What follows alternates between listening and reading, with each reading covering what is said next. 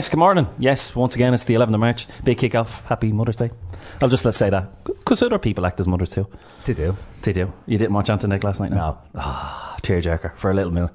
They, they, they're doing the whole uh, finishing the season in Florida and the whole lot. Yeah. So, yeah, there was a camera in one of the sitting rooms and I think the, the mother obviously unfortunately passed away when the kid was only one or two and the mother-in-law actually uh, nominated him.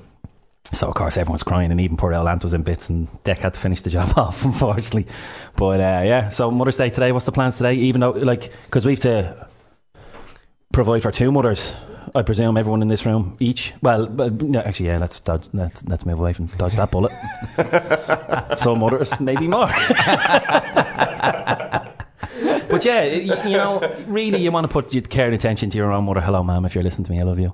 Um, but I'll only be down for a few minutes because I've more important business to take care of.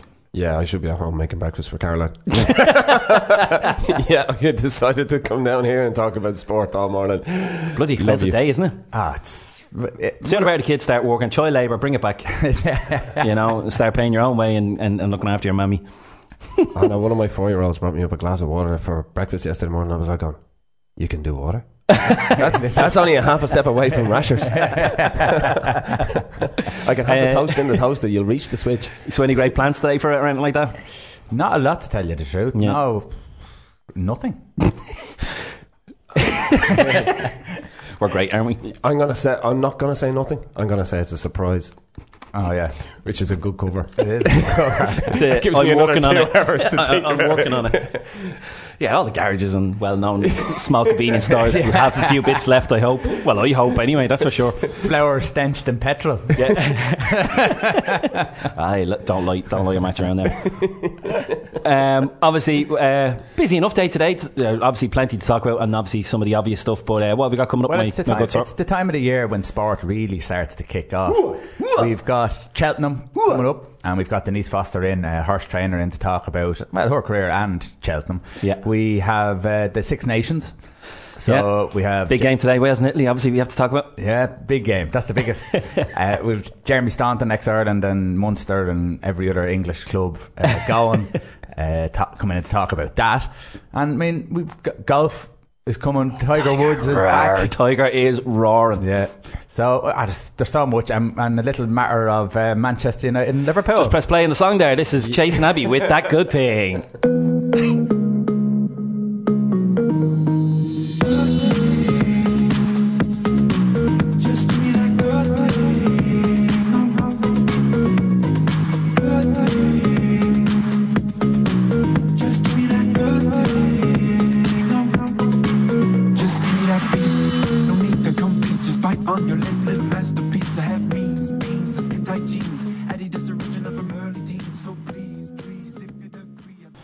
that's Chasing Abbey with that good thing, and they won Choice Music Song of the Year this this week. So that's why I put it in again. Plus, Congratulations. Thanks, I, I worked hard on it. uh, two lads from Tullamore anyway. Uh, uh, but it's anyone wants to get in touch with us, it's 0870627138 or get us on the Big Kickoff on our Facebook page or at the Big Kickoff one on Twitter. Um, obviously with James Staunton and Denise Foster coming up later on. Uh, we'll briefly talk Six Nations because just the general chit chat about it because obviously we'll go into more detail with Jeremy. But it's it's a bit of a funny one, isn't it? Because like people who follow the game, we're kind of adapting the same attitude as the Irish lads going, yeah, it's nice, but it, it'll be gut wrenching if we don't win next week. Yeah, Wouldn't it's a, it's a real. Did anybody notice that we've just won the Six Nations? It was very underwhelmed, and even Yeah. see, obviously Shane Horgan and Reggie Corrigan, like they've been there and done it. They know, and they're they're not long from that mindset. But it's very much like, yeah, it's nice. Maybe have a beer or a glass of wine at the dinner, but deep down, it's about the Grand Slam. It's not necessarily England, but it just adds more fuel to the fire. And obviously Paddy's Day, but it's very much the Grand Slam is rare. Winning the Six Nations, they've been there and done it. It's a Grand Slam that they want, isn't it? Yeah, but there's also that thing of we've actually we've won a week ahead of schedule, which rarely, rarely happens, especially And you for don't us. prepare for Yeah, it. yeah. Yeah, and now you've kind of got that. Okay, big one next week. Because usually, you know, if it, what we were expecting was that we could get to this point, but we still wouldn't have won it because England wouldn't have lost their second match. Yes. Um, so at that stage, we'd still have a game to play to win the championship, and hopefully it be a Grand Slam as well. So at this stage, and you could even see it with the players being interviewed yesterday, and obviously they they towed the line an awful lot. But Of when course. Sexton was being interviewed after it, and he was just like, "Look, we'll we can celebrate a little bit tonight, and we're kind of happy that it, we're all here together. Yeah. But he says it's nowhere near the buzz of three years ago when they were in Edinburgh and they were looking at the England France game, Yeah, and then they find out the won. final game. Exactly. So there's that build up now. It, it it will be a bit of an anticlimax if they don't win next week. But It'll be it a funny one, wouldn't it it? really heaps it up then, or hypes it up now for next week. And plus, uh, like, because obviously we won't talk about it with Jeremy, but like, there's a lot of pressure on England. Like three in a row, Yeah, potentially. There's a lot of pressure, but also when you look at the game, you're looking at the start of the game. If Ireland get the first scores, will they buckle or will they? Yeah, because that's what one of the lads said, knocked and it was bang on the money. Like the, the lads are very good, I have to say. Like the rugby guys, any of the rugby guys that are on, and he said, like, oh, they'll be up for it next week. They're back at home, you know, wounded at line and all that crack. But he says it'll still be brittle. Mm. So if Ireland are very disciplined and don't do their usual, not concede penalties, and England are a bit too forceful and a bit too aggressive and start conceding, he says, and then chip away. He said that'll break, and it could end up being a bit easier than you think. He says, I don't expect it, Yeah. but he said it's a strong possibility as well because two in a row, there's a lot of pressure on them, a lot of pressure on Eddie Jones to get a win no matter what. They won't care whether, like, Ireland won the championship, they don't care anymore. Like, they have to beat the best, and that's who Ireland are in front of them at the minute. It, it, it was interesting to look at uh, Eddie Jones's, I suppose, body Hmm. uh, communication. You know, it was he was down. It was the first time I seen him kind Ah, of down, and he wasn't good. sure. Maybe he's asking questions of himself. So Hmm. you know. Maybe we're just hoping here that we're, we're going to go out and, and it's going to Yeah. be slightly easier, but we know England and Ireland's Yeah. never going to be easy, is it? But like that, if you look at it from their point of view, they've lost two in a row. But previous to that, they'd probably lost two in the last 20, 21, 22 Exactly. games. Like they, And they've been in, on a, a, in a way, like, run. Wales feel should feel a bit hard done by oh, completely. in the first game, so it could be three out of four, to be honest. Yeah. Um, uh, that's the beauty of the game. England are shite, so is that what Yeah, well, yeah. but yeah, listen, it's it, the ultimate party would be it all goes swimmingly next week and we win and Paddy's weekend and everything that it is. And hopefully that's what'll happen. But yeah, you have to fear England in a little bit, in- to an extent, because whatever they're going to get physical and dirty no matter what, and they're really going to bring Yeah. pain, so to speak. Whatever about Well, isn't their game all about just being a, a big steam train and just barging through people? well, that's what it comes across to me at, I at the don't know. I would have thought, like backs wise, they they've probably the more accomplished backline um, out of most of the teams in the Six Nations. Ah, you know what I mean? When they actually start moving ball around, they're really really good to watch. Mm. but, they, Um, but they haven't done that though, there, have they? No, not a huge amount. No, I think, I, and I think what they had was they, I think up front they've struggled. Yeah. and when you you struggle up front, you can't draw in as many defenders, which means you don't have the room for your Yeah. backs then out the back, and then it means then you're just kind of running down a blind alley then. Yeah. But they have buckled under pressure. You have seen it when Yeah. it's been hyped up on them. Um, there's certain players then that haven't stepped up, and yes, they've had an awful lot of injuries. Um, in especially in particular positions, like they've guys kind of that are either making comebacks that look like they might not have played. Um, they've other lads then that might not have. Was that a chair, by the way? That was a chair. That's all right. I had to laugh there. Okay. Last week we were in a pro- we had a problem situation last week where we had the giggles, but this week I was like, I can't hold it back. that was just a loud chair if anyone heard that. But they have. Um, I think they yeah they're at a point now where they can't get that go forward ball that Yeah. they used to, where you had a Billy Vunipola and you just thought, right, we're in trouble. Yeah. Give it to him and he'll make us five yards. The defence has gone backwards, and then you've got space to whip it out. So as much as the money's coming into the Premiership and the whole lot, they're still a bit thin. Would they be squad wise? Like uh, proper quality. They are, but it, I think part of the Premiership thing is that they can't look after their players in the same way that Ireland can. Right, Ireland okay. are in a very, very lucky position that we can cherry pick lads and say, Yeah. look, he's played too many games, or Give him a week he off. needs a couple of weeks off, or he should only play 50 minutes. And as soon as that happens, whether he's playing great or not, he comes off, and that's it. You know, that kind of way. And that has led to a lot of players being available. Like, if you look, and the other thing is the depth in squad has increased massively.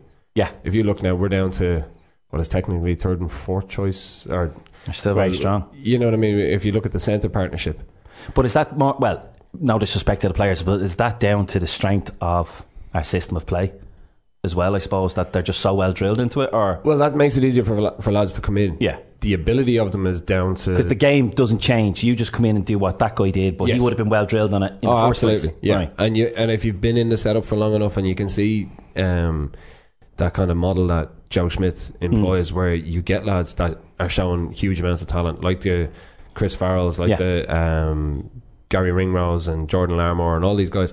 They're in there for a year or two before they start even getting Yeah. into match day squads. But it means that they're always around it. They know the system. They know the training uh, Yeah. regime. They know everything. And it means that, like you said, when there's a gap and someone needs to step in, you are fitting into a system as opposed to trying to replace a player. And So- then just to finish up on this, obviously, because we'll come back later on, just how impressive is Stockdale's record at the minute? Was it 10 Oh. tries in his eight starts? Yeah, it's it's off the charts. Like it really is. And it's not just the fact that he's got, grabbing the glory of tries, he actually is playing well. But again, I think this is this has come up an awful lot now over the last while with uh, various sports. When you look at you know Mourinho and Yeah. uh, you look at Smith and whatever, people are people get on them because they you know they kind of say, oh, and we chatted about Gatland in the same way. Yeah. People don't like certain things, and then a narrative begins, and everybody hops on, and everybody has their shout on Twitter and whatever, and all that kind of stuff. But when it comes down to it, you're going to get graded on your on your stats. Yeah. And whatever people were saying about Stockdale getting caught and being stepped and Yeah. being caught out of position defensively, 10 tries in eight is tries an eight. You know what I mean? That's that's Ronaldo and Messi stuff. it is. it is. It really is. Like anyway, we've uh, I've strategically done it that we've only about five minutes to talk about it. Uh, United and Liverpool yesterday. was that on? Yeah, apparently. It was on, and David was highly looking forward to the game, and Ah, it was a great willing 50-50. put 25 minutes to- of the show to it if Liverpool won. Ah, well, of course. we have shrunk that Um, down. no, it, it wasn't the ba- it wasn't a bad game. It was never going to be the great spectacle because they never used the iron. It's nothing to do with styles and it's nothing to do with managers. We all know what Mourinho was probably going to do, and he did it. But he was very effective in his tactic in the first half an hour, where he picked a little crack in the wall, which there is plenty of cracks anyway in the in the Liverpool defence. But he picked on Alexander Arnold and Lovren. Hmm. I think seventy percent of the ball that was going into Liverpool's half for the first twenty minutes was all down there, Yeah. and he got lucky. Well, not lucky, but it worked for them twice. And of course, that's when you're going forward, you only have to be right once, while defences have to be right all the time. And it worked out a tree. Basically, I always said it all week. First goal was going to win. Whoever scored the first goal was going to win it. Liverpool scored it. I fancied them because obviously United would have to kind of come out a little bit more, and I think it'd be more dangerous. And I always felt if United score first, it's playing right into Mourinho's hands again, and he'll do what he does best. Because Liverpool, as much as they had the ball and attacked, really didn't have a hell of a lot, to be honest. Did it, well, more so in the second half. Man United Yeah. played very well in the first half. But even in- yeah. And they decided in the second half to go back to that were always norm- going to do that it anyway. Style. They wouldn't do it for the full 90. Uh, it was a bit worrying for Liverpool because A they weren't, una- or weren't able to, you know, break through the the, the, the wall. I But suppose. realistically, it shouldn't be a fantastic surprise at the same time because Liverpool have all season struggled against the park the bus type of, or not park the bus. I don't like saying that, but that kind of all these real heavy banks and nice and narrow, and they've always struggled. But this is the best you're going to come up against all year that do that because City don't do that. That's why I love playing City because they don't do that, and we'll always beat. Well, in our record in the last four or five seasons, we beat City more than we lose Yeah. because it suits us. Um, and United are the best at it, and we've struggled for the last two seasons. Uh, we haven't won in the league, I think, in four or five seasons against them, and I think two draws last year, one yeah, three draws and a defeat in the four games under Mourinho, Yeah, yeah. because he's the master at it, and he knows that's what we struggle at. So it shouldn't be a great surprise. Um, Salah was exceptionally quiet. Mané was very busy yesterday, considering he's the one who hasn't Sa- been looking the best. Salah of the three. wasn't really on form at all. Um, Salah, I presume it was a mixture of they were keeping them because if you watched the, their, their back four was literally with the width of the goal, the, the, the box, Yeah. while Liverpool's was spread right open, and they put Lukaku in that gap and they just peppered him for the first half an hour. And Alexander, Arnold- like this is what annoys me about young English defenders that are getting the praises. Yeah. They're still incredibly weak in Didn't- defence. he looked very right going forward. But is it is it the defence as in a group of four or is it him? I mean, when you In just my- you just my talked instance- about the tightness of the United defence. If there's gaps there, they're going to be Right, watch the goal, right? Regardless of how wide they were, watch the goal. It's Alexander Arnold's fault. Nothing to do with the system of play. He literally lets him go. Basic defending. You don't let your man get in front of you. He lets him go. He stutters his run. He stops again and gives him another head start. It was too late. Watch the run. It's just too late. He doesn't go with him. Then he goes to go with him, and then he stops again instead of going get in front of him. And who cares where the ball goes? Get in front of him. Yeah. Prevention first. I always expect the worst, and it's shocking. And it's like Gomez at Christmas. Watch the goal with Alexis Sanchez. It's just awful, awful, awful defending, and it's no defensive work with Liverpool. It's an incredibly poor individual mistake. But at the same time, he got caught out. He should have been nice and tight and plugging in the gaps, especially when after 10 minutes, it's obvious what they're doing. They're picking on Yi. Yeah. They're picking on Lukaku, who's winning everything. Mm. So Lovren should get his ego out of the way and say, Van Dijk, because the two or three that he did, he won every one of them. Yeah. Get him in there, and who cares where you go? I think we played this long enough.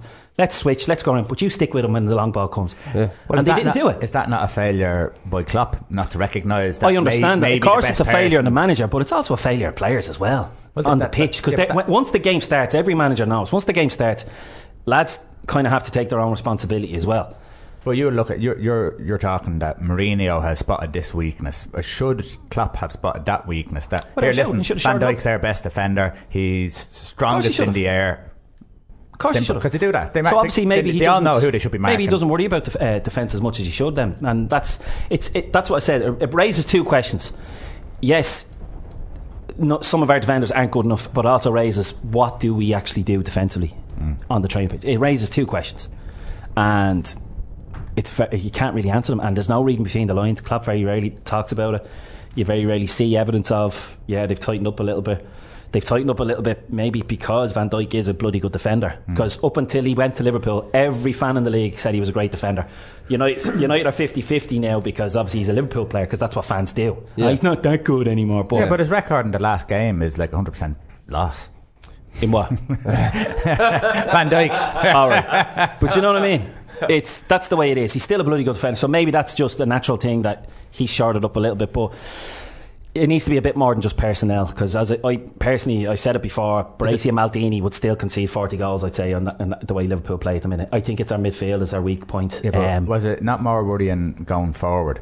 Yes, you park the bus. Personally, I but- think it's because of midfield. You don't have that. I think our midfield was poor yesterday. It was wide open for the taking. To somebody grabbed that game.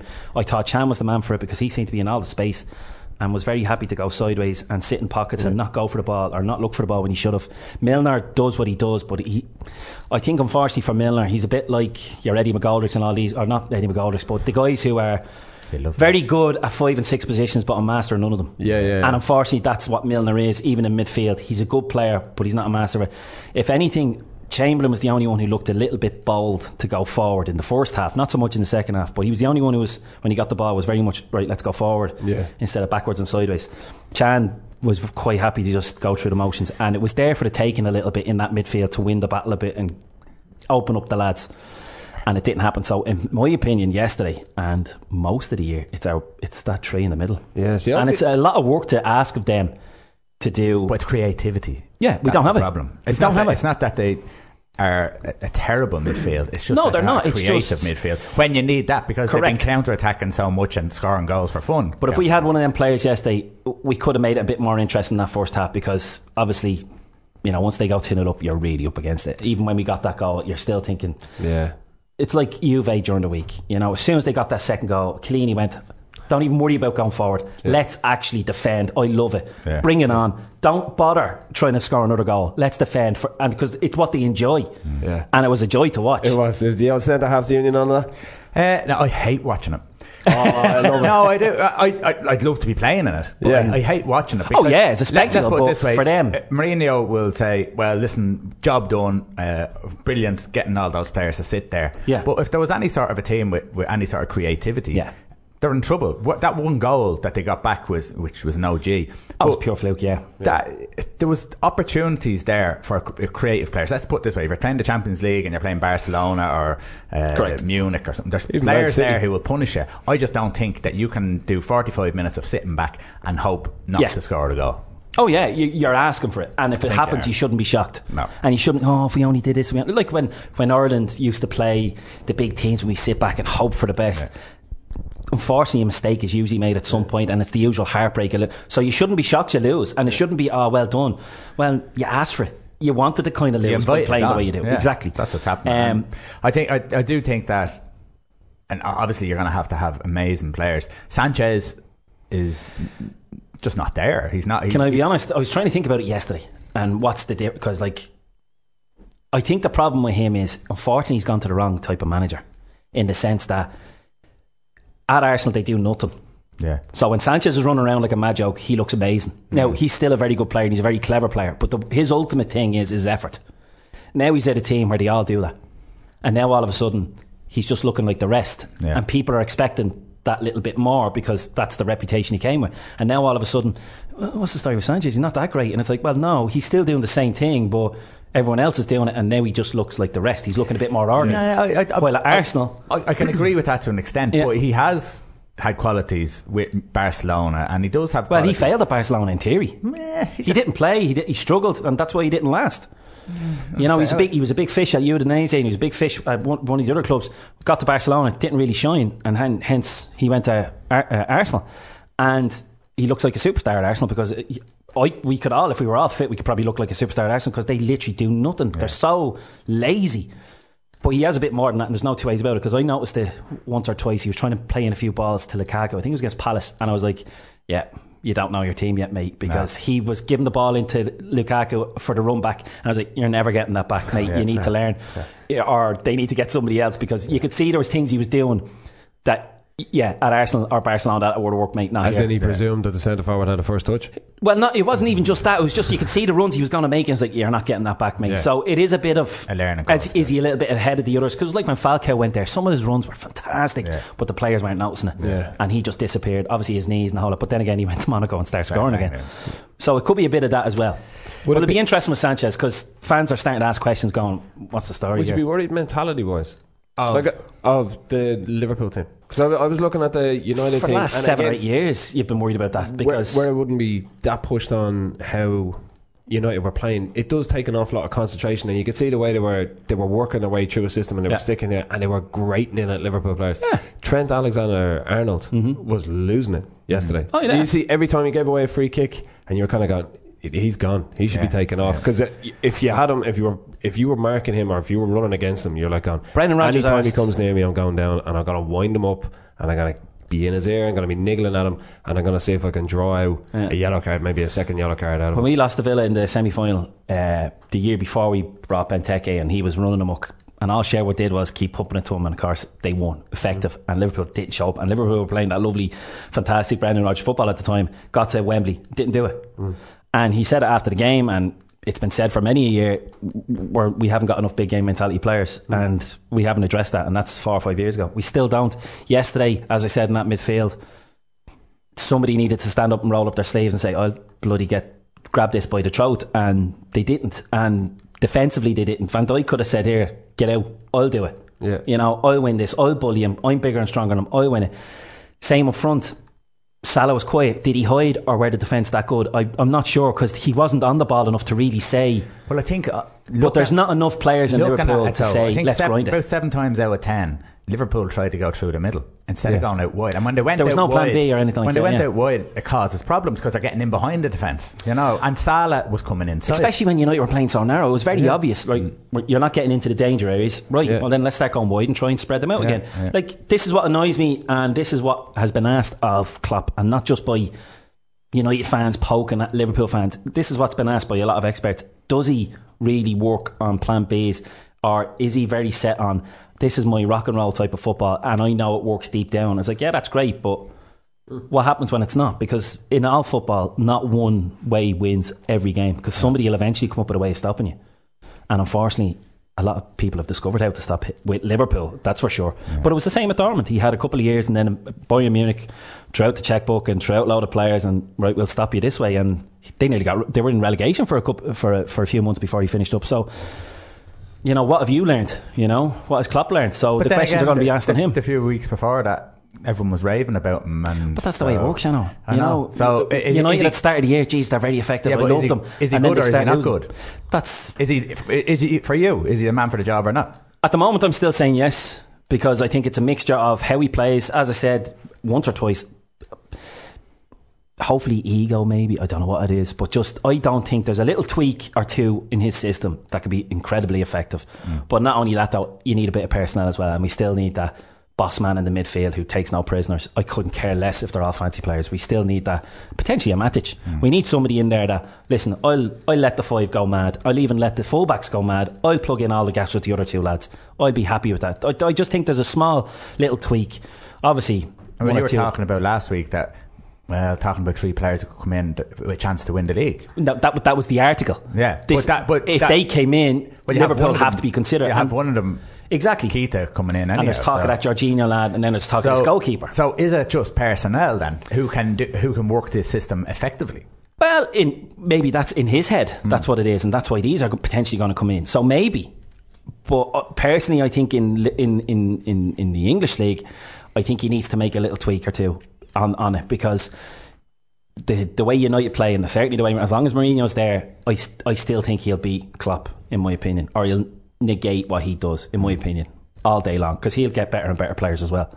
Because he's because United are nowhere near the team he wants, hmm. and any United fan should know that they're not even close. Like yesterday was a battle for the nobodies. For second or third or fourth, second is irrelevant. As long as you're in that top four, that's all that matters. That's where Liverpool, United, and United are at at the moment. We're not even close to the big boys.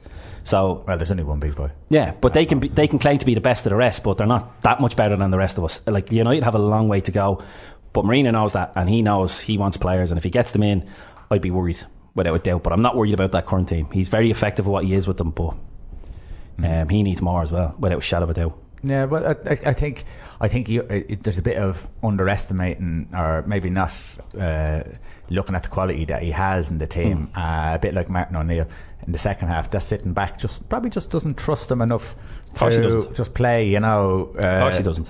Because uh, in the first half, they opened up Liverpool plenty of times, and there Mm-hmm. was plenty of gaps there. I'm pretty sure there would have been plenty more gaps. Just doesn't have that trust in his own back four and, and, and defensive midfield. that The whole team's out. Mm. Yeah. So this is the way he, he- plays. Oh, but that's that- what he no, he, he, he always is like that, maybe. So uh, maybe that's what you're always going to get. Yeah. But I think, I think they're a better team than they're shown.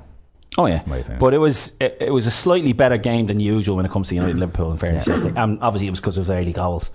Um, some of the decisions I wouldn't be overly bothered about them. Um, the, it, it was a handball. It was a cross. You probably should get it. But was he saying? Who was he saying should have been sent out? Was it Rashford? I don't know. Don't I'm so. not sure. The first tackle was dodgy. Second one was soon after. But at the same time, you would I, personally I'd bring in who they are and what they are.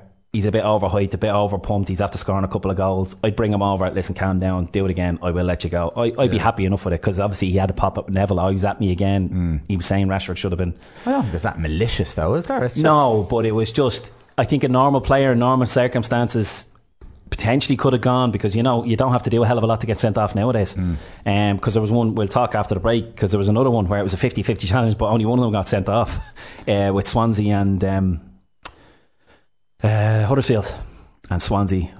Whatever about Mourinho defensively, Swansea yesterday were outrageous. Yeah. because it was early in the game. But we're going to go to a quick break. Yeah, that we'll was talk a bit more about.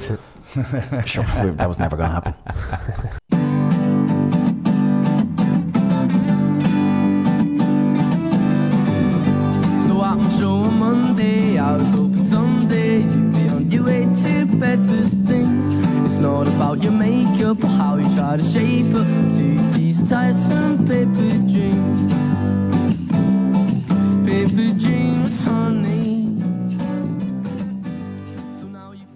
you go. Welcome back to the big kickoff here, ninety six point four FM. West Ham scumbags, aren't they? That's a straight. All you hammers out there, please ring me. Come on, come on then, come on then, son, come on, On Sam! come on then. I love Millwall, I do.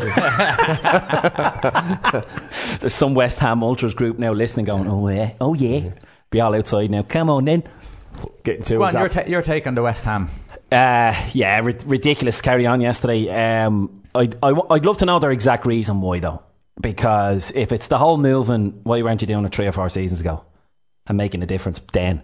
There wasn't much of a moan about it. And then, of course, their goodbye from the Boleyn ground, which it was never called the Anne Boleyn ground or whatever it was. But that's what it was called in the season. It was going away. And then their going away thing was pathetic. It was about an hour long, and Spurs didn't even do it that much last last year. we- But that's probably because of what West Ham got up to. But anyway, there's been ongoing crap all year, fighting in the stands, wrecking the facilities all year long, and it came to a head yesterday when they were actually playing quite well, but never got the goal. And then Burnley start chipping away and start grabbing a few, and then it all kicked off with invaders. Mark Noble tackled one of them. One of them, I think, grabbed the corner flag and wanted to do a Graham Souness and put it in the middle of the pitch. And then they all literally surrounded the, the private box and were just roaring at Yeah, Sullivan and. Gold and the Yeah. directors. So obviously it's at the owners more so than the players and Davy Moyes and everything else. So that's what I'd like to know. What is the real problem? Because it's about to move into the ground. It's too late, lads. You know, it's over. been and gone. Yeah, it's over. You it's know? gone. Um, I think they're uh, being a bit above their station. They think, I think they believe that moving to the new stadium Yeah. and having new owners and a few promises that weren't kept, Yeah. uh, that they were going to push up the league. But West Ham Yeah. need supporters need to know that West Ham are not a top six side. They're struggling to be a top ten side, and where they are is where they are, Yeah. and they need to And Sullivan Gold, accept that. they have money without a doubt. They were quite efficient with Birmingham, but that's all they were, and they're going to have to do the same with West Ham. They're not going to throw hundreds of millions at it. I think their net spend, because Frank Lampard threw it out last night, was only something like 20 something million, which is not huge. But in fairness, before the season started, they all ticked a lot of boxes, I thought, who they bought. Hernandez, I thought, was a clever one. Um, Arnautovic, I think it's been their best player in the last few weeks. He's looking decent. This João Mario lad that just came in, like they're decent players. Joe Hart technically ticked the box, I suppose, when he came in, but Wait, no, what? but he has. Ah, But dress again- up all you want. Hart's a decent keeper, But, but, then again, he's not in. He's not He's in. not. side. he played yesterday. Huh? He played yesterday. That's They why they lost. kicked off. But did- yeah, but you didn't see the tour goal. He fluffed his lines again. But um, they, they, they, in my opinion, they tick boxes. So this whole, they can't be too annoyed about the spending because the, the type of player they brought in, I thought, and a lot of people would have thought, that's not bad boys for West Ham at the start of the year. Because everyone has to guess at the start of the year. But again, I think we talked about this before. They're they're, they're wishy-washy players because Arnautovic is played. Who else are they gonna play? Play three good play, You have to try and get one or two of them and turn them around. Yeah, well, that's where the managers have to come in and earn their crust. Sam Allardyce bought them all. That's why he, he was the king of wishy-washy players, but made them more wishy or more washy. I don't know which one it is, Hmm. but he turned them into it's your last chance saloon. Do you want to show the world you were a decent player at one point? You know, earn your crust. Managers, as a lot of them are now, are bluffers, and maybe that's where it comes from as well. Like you know, earn your crust. You know, turn these players. Like a lot of these players are good players. But you can't just turn players into good players. Players No, have to about want to be attitude. good players. About attitude. There's Players- not enough attitude in these players' players. attitude Wenger's failing at. Arsenal at the moment because he's not getting them. They're good players, but their attitude stinks. No. That's the manager's fault. It's the manager's fault for keeping them. Well, yeah, but you can you can You can't change. Players. You can't change players. Of course you can. No, you can't. You course you can. absolutely can't. You can't. You can can't. change the attitude of You a player. cannot change players' attitude. That's end of story. Because Not even short term. N- no, not even short term. Of course you can. No, you can't. So what uh, what happens when a new manager comes in and all of a sudden they go on a three game winning streak just out of nowhere? It, it, And bottle it and get it back again. Yeah. but- It can be reproduced. No, it can't be reached. No, I'm telling you now. You can have a player who will work hard for maybe a couple of games to try and show a new manager, Yeah. but that that'll fade. That'll go. That it, it- just won't be there. You won't turn that, them players. You either have it in you or you don't. That's why the top players are, are at Well, the then it should be about a because 16 their league. attitude is a really good attitude. Well, then, if that's the case, it should be a six-team league because there's none of them. Then there's not enough players. Out there. There isn't even a, probably an eleven in the Premier League that have what you would like. No, well, you look at Bournemouth. Bournemouth Hmm. are, are playing above their station. Their attitude is great because they're playing at where they are. It doesn't just because you're in the league table and you're down there. But that stems from what he's getting out of them. But that's in yeah, my opinion. No, yeah, not just because he's bought the right players with the right attitude. he, he would look. Eddie Howe would look at a player. Look at Fergie. This is what you need to be if you want to be in this club. If you're not, you're gone. Ar- Arsene Wenger has let it slide far too long. Mm-hmm. And you look at Bellerin and all. They'll work up. They mightn't work. But back. you look at Rio Ferdinand when he first, like, look at the player he was and look at the player he became when he went to United. That was down to Fergie and nothing else. Not because he never had that attitude. Not once. He got caught right from the very start. Here's how it is. You want to stay here, you have to toe the line, mate, or you're gone. Yeah. He was out, out and about. What you do at the weekend? Ah, nothing. Just stayed in. No, you didn't. You were here, there, and everywhere. And what happened? Right. If I want to stay here, I know what I have to do. He changed. Sharpe didn't. He went. Giggs, I know what I have to do. He was exactly like Sharpe in the early days, going out and about. And then he realised, I need to, I need to turn me around. Now he did it on the sly still because we all know what he got up to, but he did it outside the, the prying eyes. You can get at players, but that's this- the psychology of things. You can get at players that's, without a shadow of a doubt. that's discipline. So they have it in them, but maybe they're getting sloppy. But Like, then maybe that's what I'm getting at. Maybe it is discipline. You have to instill discipline because the only way players understand is whether they play or not. Hmm. And you can see on the pitch, you're not doing it, mate. You're off.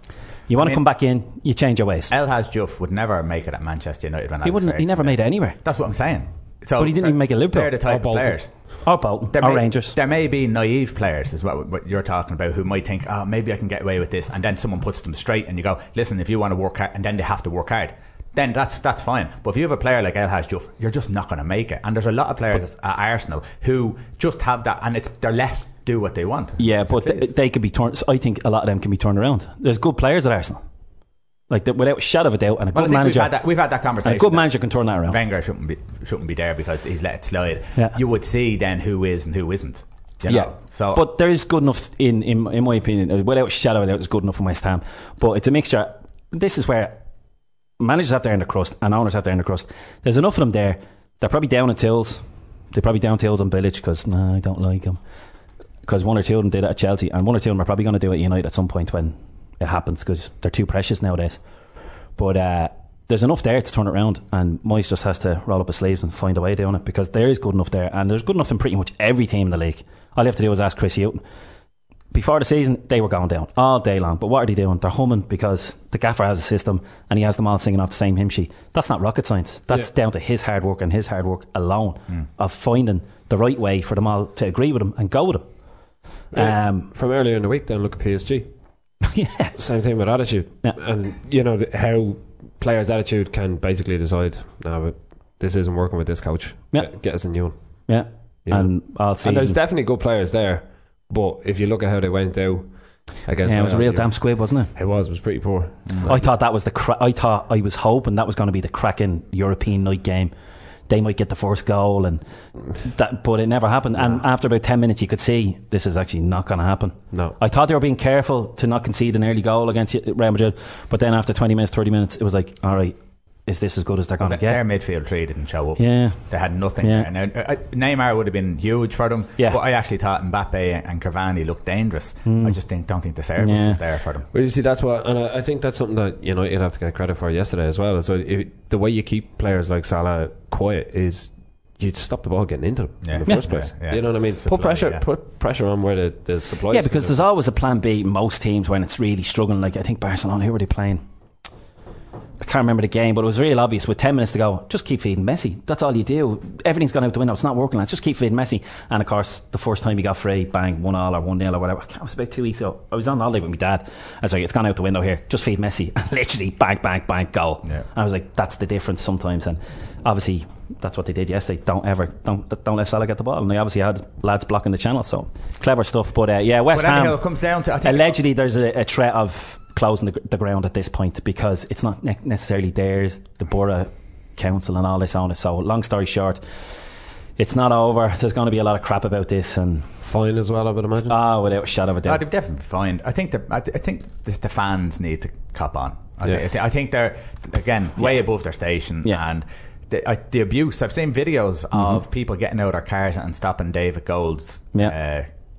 uh, highly uh, valuable cars Yeah. and uh, giving him abuse. And this man's in his mid 70s and he's after pumping money into the club.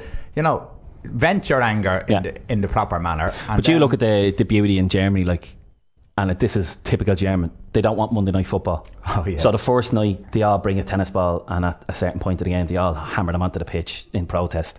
The next week, Dortmund, I think something like thirty thousand, like most of the ultras, didn't go. yeah. And I said, and they're all gathering, and they're all on the same page, going, "Yeah, we don't want it, we don't Yeah. enjoy it." And it's like, there you go, go about your business. And and somebody came out and said they have a deal till 2020, but if this keeps up, this will be scrapped within the next month or two. And no one's getting hurt, no one's being an idiot. That's they're it. kind of going, Yeah. we don't want it, we're not happy. But unfortunately, as we know, that's because they have a bit of control. This whole 51 plus 49, like the fans have a little bit of power in the clubs that But they the can do power it. is behind fan, but West Ham fans join together and don't go to games. But what's the ultimate way to do it for West Ham? But don't go to the game. Correct. If that stadium was empty, no matter where they are, Yeah. Gold and Sullivan, everyone knows we're in trouble here. We need to do something. Yeah. You know, it's that simple. Don't go.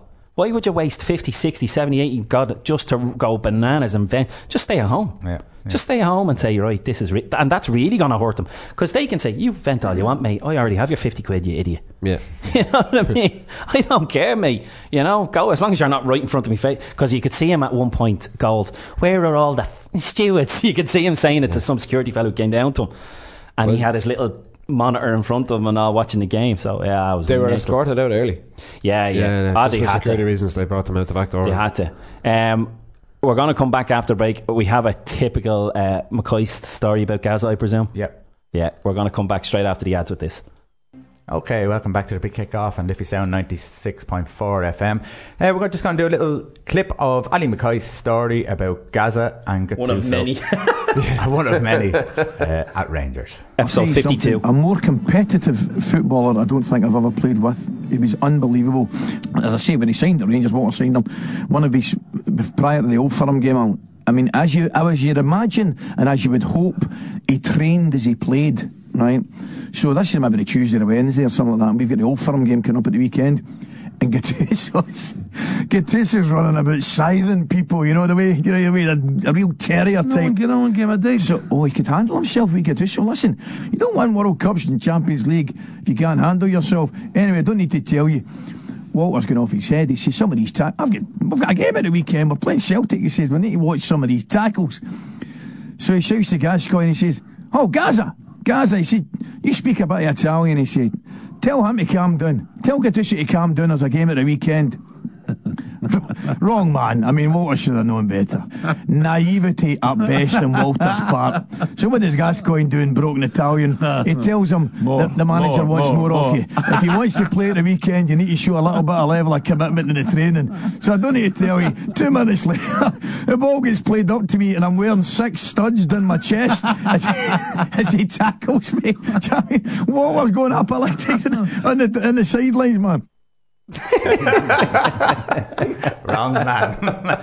Ah, stop. Love you guys. But yeah, Gattuso um, was his stock was rising, and in my opinion, I'm sure a lot of people, it's literally evaporated in one game because Arsenal beat you at home. So if Arsenal beat you at home at the moment, yeah, how good are you? I know how good are you, but uh, in fairness, AC Milan are in a rebuilding process, so you, you he was the right man to come in at the time because so, they yeah. spent a hell of a lot of money at the They start did, of the summer. they? They bought Bonucci, who arguably who was as good as Chiellini in that Juventus backline at the time, and a plenty of others. They had um, Chinese background or whoever it was, so they really went for it and haven't done well at all. So he's probably the right man to come in and kick arse. Long term, probably not, but. Uh, by all accounts, he's been saying some of the right things that we all love, but we all know, unfortunately, that's 20 years 20 years ago. This These players nowadays, it doesn't wash with them. They be like, here, he needs to calm down. They'll- unfortunately, it's sad. It is sad. But that type of player manager, unfortunately, in my opinion, th- won't last. He's the next West Ham manager. Although it is said that the players love him. So I know that without a shadow of a doubt, and I'm sure they love all the way he's come in, and they all, but it, it, that type of manager unfortunately fades fast, like fast. But uh, if you have you, I think you watched any of the episodes of uh, the Juventus uh, documentary on Netflix. No, I didn't see it. No, is it good? um, it's it's First team. it's it's 50-50 because you know there's a bit of window dressing because obviously they're selling Juve, but Chiellini's is brilliant because they lose or they drop points um, to a one of the teams at the bottom of the table at home. And he comes out, and it's none of this. Yeah, one of the the wishy washy you hear every day. It's warts and all. Yeah, not good enough. He says, "I'm pretty much guarantee you, too many of our lads thought it was a bit too easy today," and blah blah blah. And the attitude, and the gaffer's right beside him, and I'd be like, "Jesus, I wouldn't be saying that in front of him." But Allegri's probably delighted with himself, going, "Great, he'll sort this out for me. I Yeah. won't even have to do half the work Yeah. because he knows it." Yeah. But he very much said, "Yeah." Definitely, without a shadow of a doubt, we probably didn't put in the effort that we should have. And he says, "Yeah, that's not good enough." Blah blah blah blah blah. And you're like, "Ooh, nice one." It was it was just a love joy to watch. And then there's bits of Buffon where you really just see just how brilliant he is and how good of a man he is. And jeez, they're obsessed.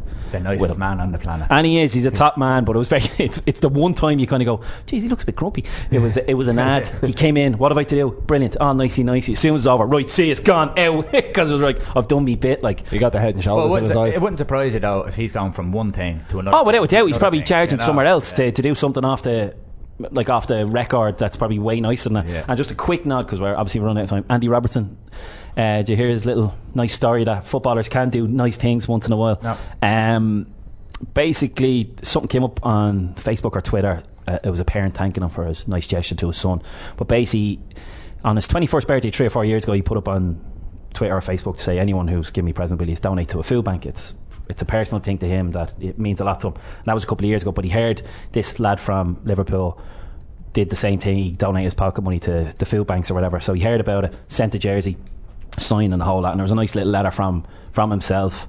Blah blah blah. Heard what you did. It means something a lot to me. I'm going to make sure I'll tell all the lads. Here's a shirt of Bobby Firmino. Let's face it. Who wants a left back shirt?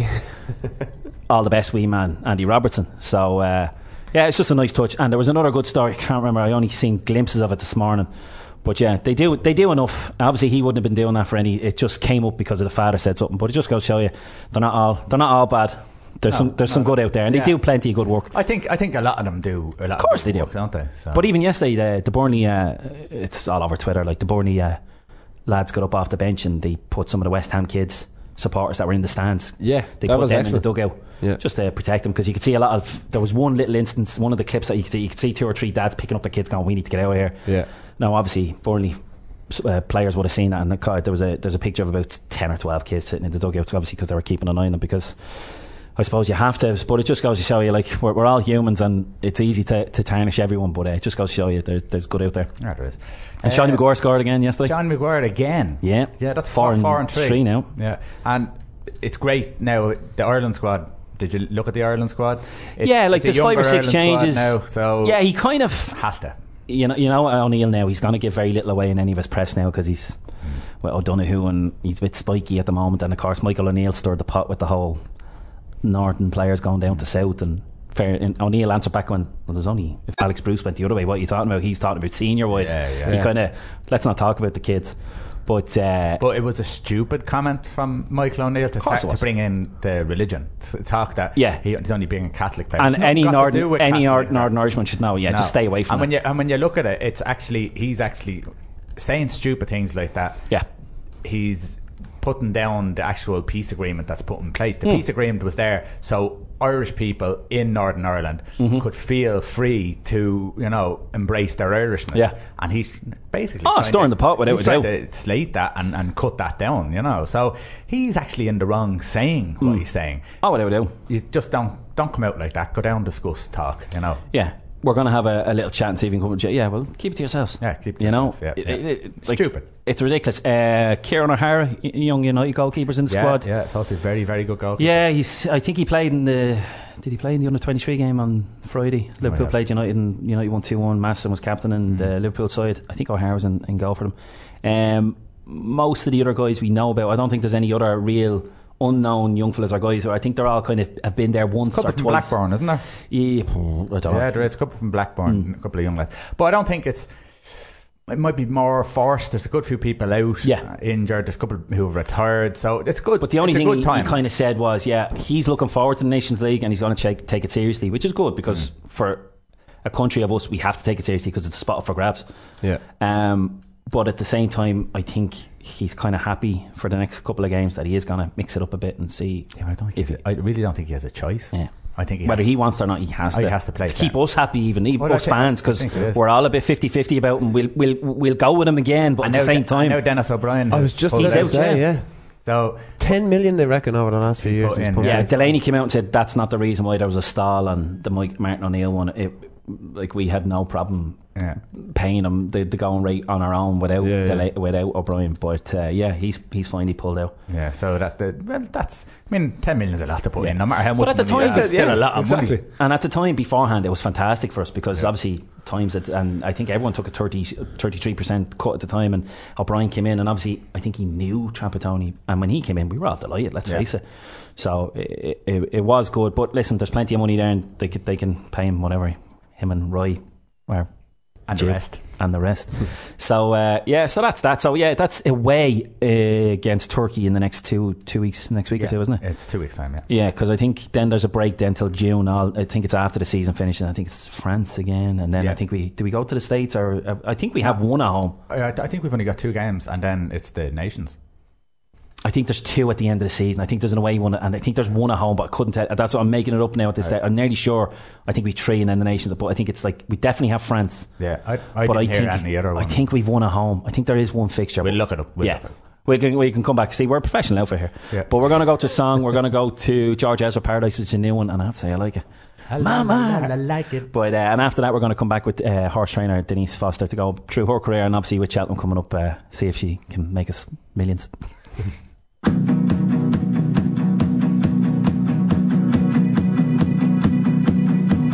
My love, my lover, lover, lover, I'm in paradise whenever I'm with you. My mind, my, my, my, my, my mind, well, it's a paradise whenever I'm with you. Ride on, I will ride on down the road, I will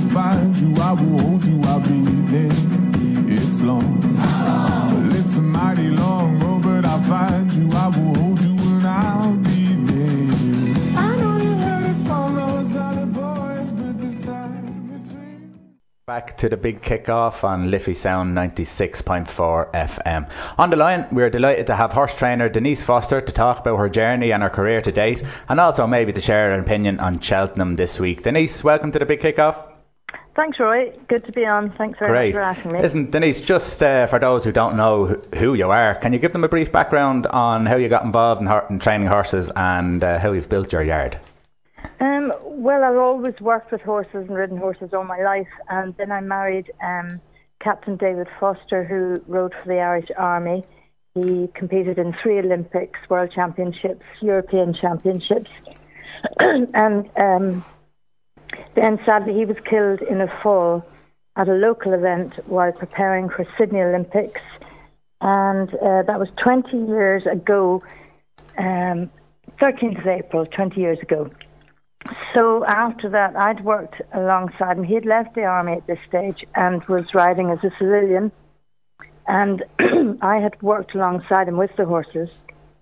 And um, he was killed on the Monday, buried on the Wednesday, and he had horses entered in Tattersall's Point Point on the Sunday. Yeah. And I gave the decision that they'll run because he'd done all the work for it. It was his big dream to train horses. So we ran and we had a, the first winner, and the horse was called Twisted Logic. So that was the beginning of my. I, I just decided, well, I, I'll try and live out his dream. We had uh, quite a few horses in um, in situ to go racing. So uh, it was a big step. Um, I sometimes wonder, was it a wise step? but it actually it actually kept me going. Quite honestly, Oh, that's what I was going to ask you. Did, did, did it know. help with your grieving process? Did it put it off, or Oh, totally, Yeah. totally. I, I actually think that hard work is, is the best therapy anybody can have. yeah, Um, because you don't have time to think. um, you have to get out, and especially with animals, animals have to be fed every morning, seven days a week, every day in the year. You have to get up and go and do it. And uh, when you're working with animals, um, they give you back so much, you know, Yeah. and you, you get so much from them. And um, no, it, it is. It's very therapeutic. okay. So your yard wouldn't be the, the biggest yard, would it? Would you be like uh, a feeder to bigger yards? Do you bring them up from from uh, from the young sort of horses and then sell them on, or, or what way does it work with yours? Well, I, w- I wish I could. That would be great. We started off like that because we started off with a lot of horses from England. Um, a man called Andrew Cohen sent us um, a lot of young horses to Point to Point, and then they went back to Charlie Brooks to race. Um, and then gradually, when I got other owners in, and we, I started off point to pointing, and then if if I got a horse that was good enough to go on the track, it was one step at a time. I progressed from point to pointing, and then had hunter chase winners, then a hurdle winner, bumper winner, chase winner, and um, basically I try and do the best I can with whatever I'm sent. Yeah. Um, I have no capital at all to buy horses myself to Right. bring on to sell. So basically, I'm just uh, hoping that people support me, and um, yes, I'll sell them. But generally speaking, the owners that come to me are um, breeders that uh, want to either keep the mare or you know enhance the pedigree. So, um, and I've I've had some fantastic owners through the way through the time, and and it's really enjoyable. You you you get huge enjoyment when their horse wins to see how exciting it is for them, and it's all a big. It's quite a social thing as well. It- It does get you out to go racing, which I love. Yeah, and so has uh, what, so what has driven you to stay on? So uh, originally you had, you had stayed on, you know, to to, to suppose progress that dream that was there. Ha, Yeah. it just got into the blood, then, is it? Now you're you, you want more. Oh, I do want more. I, I've discovered a side of me that, that I didn't really realise was there because I was always David's wife Yeah. and the, the mother of my three children. And but now I've discovered this. Um, I really want winners, and I want better horses, and I want bigger owners. But to tell you the truth, I realise now that that's not going to happen. The way the way racing is at the moment, small trainers are getting squeezed out by the big trainers. No fault, they're they're brilliant, and um, the one person I've got huge admiration for is Gordon Elliott. Um, to have done what he did, you know, having not been born into it, um, he's he's just done tremendously well. But at the minute, I've resigned myself to the fact that I just have to do with what I've got. Um, because otherwise you'd be beating your head. You know, you're always waiting for that phone call. Yeah. But um, I don't think that's ever going to come. So, what is an average day, say, for one specific horse? Like, what what's an average day in looking after your horse, like Monday to Friday or before a race day? Or Okay. Well, um, the the other really big thing at the moment with being a small trainer is that, um, and I think it is a huge problem within the industry, is staff. You cannot get staff anymore, and um, sadly for me, I live ten minutes up the road from Gordon Elliott, so every single rider from a fifteen mile radius goes, you know, past my door to him. so um, what I do is I've got um, someone comes in to me at seven o'clock, and I feed the horses about half six, quarter past six, and then get a couple ready, put them on the walker for someone who comes in at um, seven. They will ride about three, and then they go to work in a big yard, right? And then I've got a few people that come in at eight. So it's it's at the minute it's very you have to juggle each day for your staff, but the the horses are fed, then they're exercised in the morning, preferably. They all go on the walker to warm up or hack around fields. I have my own gallop. They go on the gallop for their fitting. Um, they canter on my gallop, and they can do swingers. But if I have to do fast work, I have to load them up in my lorry and go to gallops um, to do a bit of fast work and um, that the riding of them takes um, the whole morning, and then they get their lunch. And the afternoon, some of them have to go in the walker again. Some are put in the field, and then the whole doing up at the yard, the haying, watering, brushing the yard, feeding. Um, there's a lot going into it, but it, at the minute no, it's, it's just impossible to get anybody. Yeah, and does when you're training a horse, is there different ways of training different horses? Oh, there is, yeah, definitely. At the minute, I've got quite a lot of flat horses, Okay. um, which I've, in the past few years, I have become really interested in. I used to think flat racing was really boring, um, but but I actually get the speed thing now. Yeah. And in fact, sometimes if I was to watch a three mile maiden hurdle, I'll think, oh my God, when did it ever going to end? and I've been very lucky with the flat ones I've had. Like I won the Ladies Derby in the Curragh with um, the marvellous Lisa O'Neill riding for me, and I've won a listed race. And the flat horses, dare I say it, are much easier to train. They really, if they have an engine, they have an engine. Yeah. You just have to really keep the horses healthy, get them fit, keep their mind right, and um, run them in the right races. Um, the jumpers take a lot more work, and um, they have to last a lot longer. So you have to try and develop their stamina Yeah. as well as their speed, and then the jumping as well.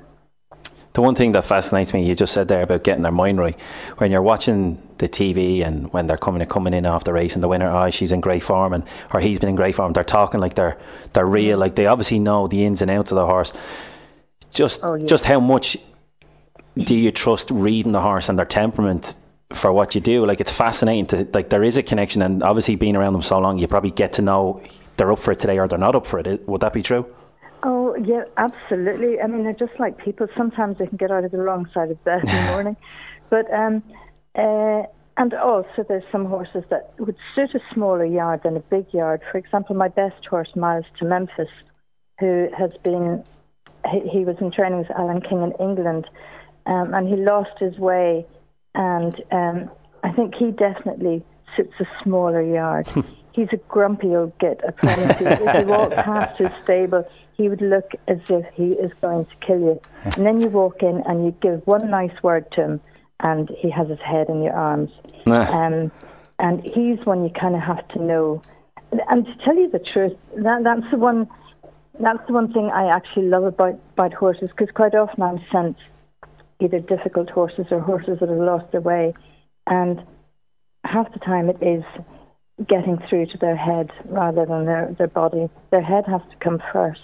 And um, if their brain is right and they're happy in themselves, the rest hopefully will follow. But now, having said that, there's some horses that are born slow. and that is Just like people. the fact of it. But in that, uh, the one thing that if I can recognise that a horse is just too slow to race, I I'm very adamant. I will tell the owners straight away. I do want them to be spending money on something that Sure. you know is not going to give them the dream. Just- and also, there's, there's big, there's lots of ways out for those horses. For example, um, there was one horse, beautiful looking horse, slow as a boat, but he had a good, good um, attitude, good mover, good jumper. Um, I sold him to um, Tina Gifford in England, and he ended up going around the London Olympics because I could see, having worked with eventers at the top level, I could see that he had something in him Yeah. that would bring him to the top level of eventing. So that that's been exciting as well because otherwise, you know, what do you do with them? Yeah, yeah. No, it's, Do you um, do you remember a horse that you may have trained called Arctic Angel? Arctic Angel? You, This you trap, may Denise. not. Be careful. because uh, no, a, a friend of mine uh, was in a syndicate and uh, you trained a horse called Arctic Angel. It ran in five races, it pulled up in four, and it came Yeah. fifth place. And he actually wanted to know what's the worst horse that you ever had. Uh, I think you advised him to go down the route of maybe not training him. Uh, are there horses that are simply untrainable? Oh yeah, for sure. Yeah. Absolutely. and it's all about attitude. I mean, if they don't have the attitude and the will to win, um, and you can have horses that have the ability, lots of ability, but if they don't want to use that ability, um, I, I would go down the routes first of all of saying, are they hurting? Are they um, in their body? You know, do they need physio, chiropractor, all that sort of thing? And if if that doesn't work, and maybe a little bit of a change of training regimes, and and if that doesn't work, well then you know, very little is going to work really. And how long does that take you to figure that out, Denise? Sorry, like, have you Well- built up well, a kind of. some- the, the the ones that have the ability, um, that maybe will show you something. Um, th- they're the hard ones because once you've seen a little bit of a glimmer of hope, you think, "Oh, well, it's there, it's there," Yeah, and work you at it. keep trying. Um, uh, so you know, uh, how long is a piece of string? Really, Yeah. you just Yeah. have to. It also depends on the owners. Um, if you've got a patient owner that will say, "Listen, give them time," because quite often a lot of horses, that's all it takes. They need time. Um, and if you have a, an owner that's willing to give them time, well, that's grand. Um, and there would be a lot of horses that will have um, been thrown out through not having time Yeah. you know, yeah. and they, they may well have, have been superstars if they'd got that little bit of extra time. You were saying you have uh, Gordon Elliott as a, a more or less a next door neighbour. So Hmm. would would you would you visit other trainers and sort of take note of their methods of training? Do you do that, or is it all kind of Oh, keep your own secrets, or what way is it? You never ever stop learning in this game, and I'd quite I'd say Gordon would be the same. He, you know, every single trainer, you're learning something every day because you're dealing with different horses every day, and um, yeah, for sure. I mean, I think the ways of training nowadays are very different than the old days. When the old days, when you did lots of long, slow stuff to build the stamina and everything, um, now they have to learn to travel and you know, once you've got them fit, then they, they have to work hard every day. And, uh, you know, the old days I can remember, like, they'd, they'd have a canter and then they'd maybe just hack around the farm the next day and then a little bit of a canter the next day. But now it's bang, bang, bang, you know. Um, they have to learn to travel on the gallop and then when they get out on the track, you know, they travel away. They're not um, out of their comfort zone. I suppose like it's a bit like in the football and rugby nowadays and all other sports. The sports science t- side of things has gone up a notch. Would it be? I presume it's the same in the in, in the horse side of things as well. Would it? Oh, huge! Yeah, there's absolutely huge. Uh, I mean, they're, they're kind of treated like premier footballers now. They all have their physios and their, their thermal plates that they stand on to vibrate, and um, hay steamers. There's a there's a lot of gadgets going with it, and and sometimes I think, God, everybody else has them, I better do them. But at the end of the day, it's the horse. Yeah. You know, if they're good enough, they're good enough. And quite honestly, a good horse will train itself. You know, a really good one um, just does it. Uh, and it's it's it's the the lowly rated horses. They're the ones that's hard to win races with. You know, because they they are very competitive, very competitive. But And um, does it, I suppose again like football and etc. Diet and stuff like that. Is all the, do these all these small things uh, make a top horse? If these weren't there, uh, you're saying the horse needs to be a good horse, but uh, do they add on to what the horse already has? Oh yeah, yeah, absolutely. You you can't risk having um, infections in the yard. You have to keep the yard so pristine clean, Yeah. and you have to have everything just right. And um, I mean, they call me the war office in the yard because I'm so fussy. but but um, That's a sign of a good boss. yeah, I don't know about that. Uh, but no, it is. I think you have to cross all the T's and dot the I's um, and leave no stone unturned at all. Am- am I- to farriers, everywhere. Yeah. Am I right in saying that Julia's Magic was your last winner?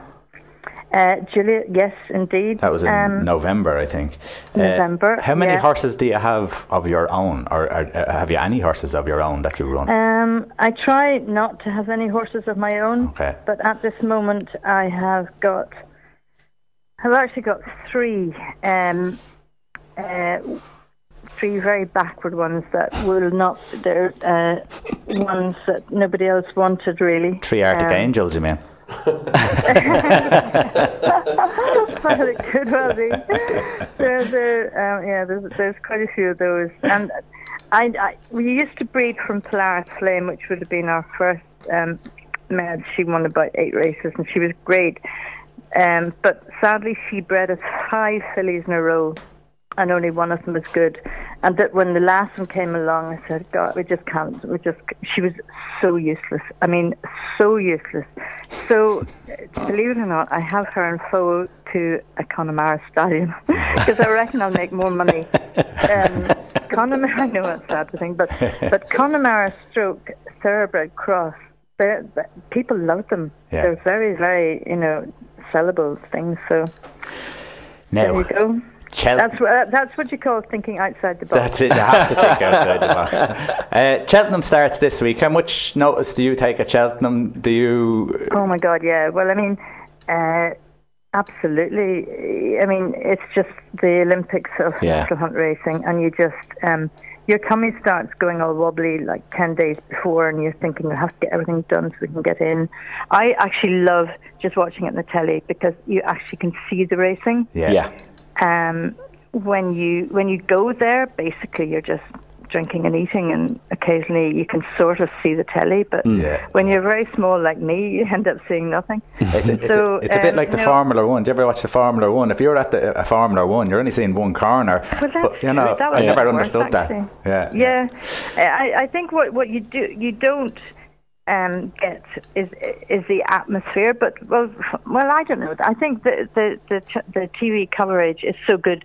You can get the atmosphere, and it's probably like. Formula One. That noise of the of the cars is the same as the noise of the horses, Yeah. and that brings the atmosphere to you. But um, no, So say the the elite horses now, the, the cream of the crop that's there, like, and obviously they're in the stable during the week. How much would the jockey, like your Ruby Walsh and the McCoys in the day, how much do they come into the stables coming up to Cheltenham, or are they just there for race day, or do they come in a couple of weeks beforehand and get a feel for the horse again, or Oh, what way no, does it they, work? They would be riding them fairly regularly. Yeah. I mean, uh, Davy Russell, all the top jockeys are down at, at Gordon Elliott's riding them, getting the feel for Yeah. them, um, especially when they do their last piece of work. If you were at the Cur there last week, just amazing. Willie and Gordon and all the top Yeah. horses there, all the top jockeys. Um, the trainer relies um, very heavily on what the jockey will tell them Sure. he's got his own eyes, but he needs someone who knows what they're talking about to tell tell him how the horse is feeling, if he's hanging or if he's just bouncing, and uh, they rely very heavily on their input. Yeah, of course. And obviously Ruby's back this week. I I presume he was always going to come back. But yeah, he's fighting fit for Yeah. Tuesday anyway. Yes, he had a good. He rode a good, very good winner in Thurles Yeah. the other day, and that will. Um, but when, when you when you're as professional as a Ruby, it doesn't matter if you've had time off. Yeah. He'll, he'll go straight back um, to where he where he ended off. And would it be kind of over this weekend where they'd arrive? The horses would arrive from say Ireland, or do they get there a bit earlier? Or does it make much of a difference? Um, well, Willie's horses and the first set of Gordon's horses arrived I think yesterday morning, Right. Yeah. and um, and a lot will be going today. Um, Would there be a lot of nervousness around the travel? D- Does some horses completely just turn if the travel hasn't gone well for them? Oh, totally. For example, now Miles Memphis, he was qualified for um, the Carl um, the Pertemps, and I could have brought him, but it would have been it would have been a disaster because if he if we're traveling to the races and I see a red light. If we have to stop at the red light, he goes mad in the back of the box, oh, banging the front of the box with his foot. And as for as regards stopping for a cup of tea on the way home, forget it. What's he like round? is rock and roll. What's he like at roundabouts? Oh, He'd be in trouble. Keep moving. Keep moving. As long as you're moving, it's grand. But Yeah. I, I just, I, waited up. Okay, you to sit in the car park at the ferry for an hour, and then the, the ferry for another, say, three hours. Three hours, I- they w- I would have had no horse at the end of it. And that's why he's been running Navan, Leopardstown, Curragh, you know, all the local tracks, which, which is, but I, I have to kind of think of that because that would be a huge thing for this horse. You get some horses that just fall asleep, and they're great if they can in the, in the trailer. Wake me up when I get the there. box. Happy days, but the, the the guys who are traveling these horses, they, they know exactly. It's just really important to keep them hydrated and drinking, and, and keep them happy and keep them at the right temperature, Yeah. um, not too hot, not too cold, and So when there, you there's a lot. I did a lot of traveling um, in my earlier days with show jumpers and eventers to all around the world, and you learn so much about horses when you're traveling them. Yeah. So much because you're you're with them all the time, and you just you can just see how they rest or how they get a bit anxious about certain things. if you are looking at Cheltenham this week, Mm-hmm. what horses Yeah. are you looking at? What ones? What ones take your fancy? what ones do you think are overhyped?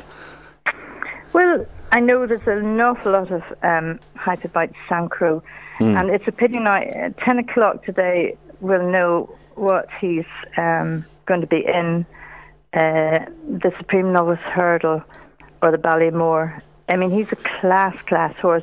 I just worry that there is so much hype about him. You know, um, if he if he wins, it'll be no surprise. Uh, and I, I sincerely hope that he does win, whichever they do choose. I think he's class. Um, Apple's Jade to me is just the epitome of a tough mare, and Yeah. I would love to see her win because she's just class. And and I see her quite a bit, and I just love her. She's brilliant. She's in Um, the, the the champion horse. The mare's, is hur- the mare's hurdle on Mare's Tuesday. Hurdle. Yeah, she's, She's one of my so, on my list. she's she's just absolutely class and, for the mare's hurdle. Um, it it there's so many. That's beauty about about every single horse that goes into these races. They're all really good, and it's just um like the Premiership plus fun. And there's Yeah. no diving in this. They can't dive. They have to really. well, I hope they don't die. well, now you said it, yeah. Um, they have to put it all out to the very last of the line, but um, um, And I'd, the likes I'd of- love to see Douvan. I was just about to ask about the likes of Douvan and Fa- Faugheen. Is there more hope, or is there genuine? Obviously, you wouldn't send them over if they weren't good enough. Yeah, but uh, exactly. No, there's no cleverer man than Willie Mullins. Yeah. and he is a man that really does get it right. sure, And I, I would love to see Duran coming Hmm. back to what he is, and, and that's, I mean, he's just class, absolutely Mm-hmm. class. Faugheen, at his best, is the only horse. I mean, correct. Yeah, he's brilliant, but but it would be will the will the right Faugheen show up? yeah. You just don't know about that. That's one of the one things I heard on a, another radio station the other day, Ted, Ted Walsh, and it's actually a fascinating thing about just any management, so to speak. The one thing that Willie Mullins, his best thing that is that he understands things go wrong, Yeah. and he knows what to do Yes, from that. yeah. He's not one of these who panic. Like that, and that that that sat with me, and I was like, "Geez, that's something that we should all kind of take. That life isn't that simple." And Oh, he said he's the master he, of it. He would be a brilliant football manager because he does.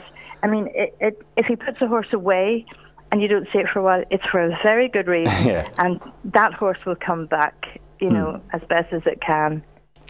But um, no, the Supreme, I wouldn't write off Gordon's Mengli Khan, which didn't, he didn't run his race the last time, but there's something about him that, you know, he could be anything. Yeah. Footpad yeah, should win the Arkle. Um, you're taking my box there, Denise. Keep going. yeah, Pat, I think he's pretty classy. And Buveur d'Air is actually very, I mean, he should win easily. Mm-hmm. That's if Faugheen doesn't come out and sure, sure. kick his ass. and there's Hurdle after Jade. Um, the amateur chase, jury duty, um, would have a good chance, but it, it's kind of a. It'll be a battle. I mean, I I don't really like thinking about what's going to win there. I would just love Lisa O'Neill to win, no matter what she was riding. Um, uh, What about the, the Gold Cup, Denise? Sizing John's He's out. is out. Uh, He's out, does yeah. this- Well, the Gold Cup. I mean, my heart would love our Duke to Mm-hmm. to win, and I think he's a very very tough horse, great jumper, and um, there's no doubt about that. Robbie Power rises to the occasions in these big races, and Jesse Harrington's horses are all running well at the minute. Hmm. So Does the ground, uh, I don't know what it's been declared, they're talking about good to soft. Uh, Air Yeah, Duke, Our Duke likes the soft, am I right in Yeah, that? he won't. He won't mind it either way because Okay. I tell you, he's he's tough and he's he's kind of got this sort of thick attitude, like I will go, you know. And I, and I'm hearing conflicting stories about the ground.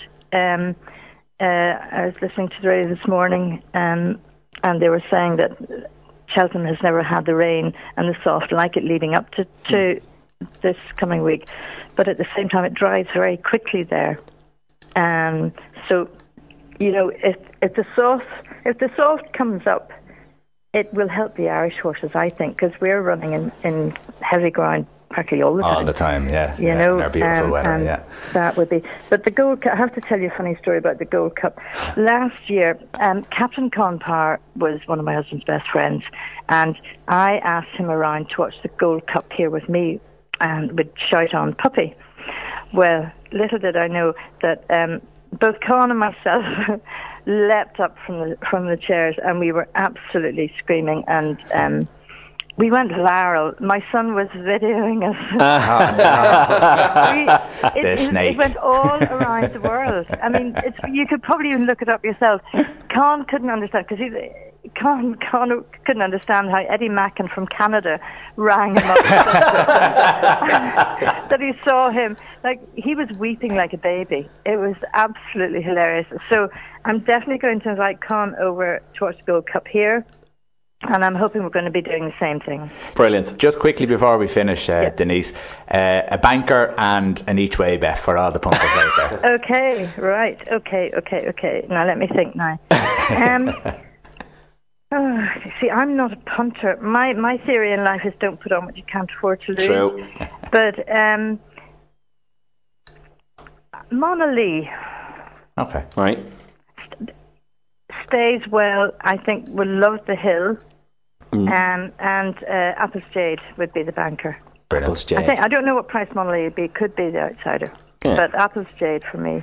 Well, Denise, it's been an absolute pleasure talking to you today. We've, we're, we're delighted to have you on, and uh, maybe we'll get back in touch again, and hopefully Yeah. and, ha- and have you back on. And Okay. have a happy Mother's Day if you if you if you get to chill out at all. I did, yes. My son fed the horses for me, for me this morning, and I've got a big basket of goodies sitting in the. Brilliant, brilliant. Put the feet up, chill out, and enjoy the week this week. Okay. Okay, Listen, thanks very much. Thanks very much. Thanks, Denise. Denise. Bye. Cheers. Bye. Bye. Bye. I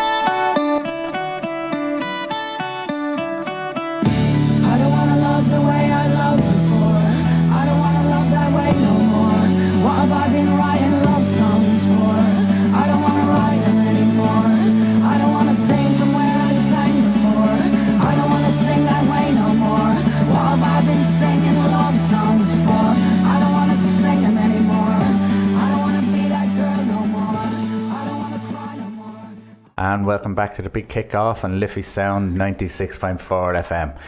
After yesterday's bonus point victory over Scotland and France's hard-fought win over England, it left Ireland as Six Nation champions with one game to spare. To talk about this achievement and how likely a possible Grand Slam is now, we are delighted to have former Ireland and Munster player Jeremy Staunton joining us on the line. Jeremy, welcome to the big kick-off. Good morning, guys. Thanks very much. Listen, Jeremy, when we talk about winning the Six Nations with one game to go, how much of an achievement is that? It's well, it's, it's, it says in itself that it's never been done before, particularly by an Irish side. I think we're, as a nation, we're quite used to hanging on the edge of our seat. You know, you only have to go back to 2009 with the uh, the Ronan O'Gara drop goal in the, in the dying seconds. So it's just it gives you a sense of the achievement that, that, that the current team under under Joe Schmidt, you know how professional they are. You know, they just literally get on with their job. And I know it sounds boring that uh, every player that's interviewed, that's what they say. You know, they just they're just doing their job. And uh, we saw the, the I suppose the, the benefits yesterday where they took um, a really good Scotland team. To be fair, um, I really enjoyed watching yesterday's game. Um, but they're just very clinical, this Irish team, aren't they? Yeah, yeah. A, a, a bonus point win over Scotland was just what the doctor ordered. But Scotland let a few big opportunities slip at cru- crucial moments in the game. What chinks, what chin- chinks in armour, armour do we need to sort out? I think I, I think if you watch the opening ten minutes yesterday, um, you know, and, and the credit has to go to Gregor Townsend, the Scotland coach. He really attacked Ireland. You know, um, I think if you get quick ruck ball against this Irish team and you have the ability to, to go out wide with, with really good passing, you know, I think you can cause damage. Now that's not just against Ireland. Like that's the classic template for any game of rugby where if you have really good breakdown, really quick ball, and you got good backs and, and are accurate, you can you can really take teams apart. And Scotland did that yesterday. I, I felt Scotland left almost 21 points on the pitch yesterday, which is a great concern, I suppose, for Andy Farrell and going into Twickenham next weekend because. You could say that England, you know, they have a bigger pack than Scotland, and they, they largely have better athletes than Scotland, particularly out wide. You know, you look at the first pass that um, I suppose that Huw Jones basically gifted to Stockdale. You know, if that had gone to Stuart Hogg, that's a seven pointer. You look at the break perhaps in the, the start of the second half, and uh, Scotland broke down and, and they threw a miss pass, and all they had to do was just go through the hands, and that was another try under the six. So there is there is weaknesses there in Ireland. There's obviously work ons, but we've been saying this since the start of the championship, haven't we? I think you should stop talking there now in case anyone from England's listening, just in case. we have no chinks in the armour.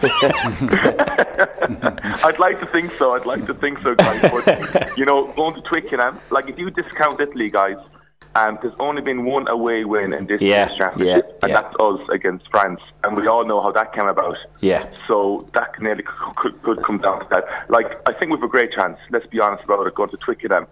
But to win away from home, it's so hard, fellas. In, in, you know, I know Ireland are, are better than England, and they're more accurate, they're more disciplined.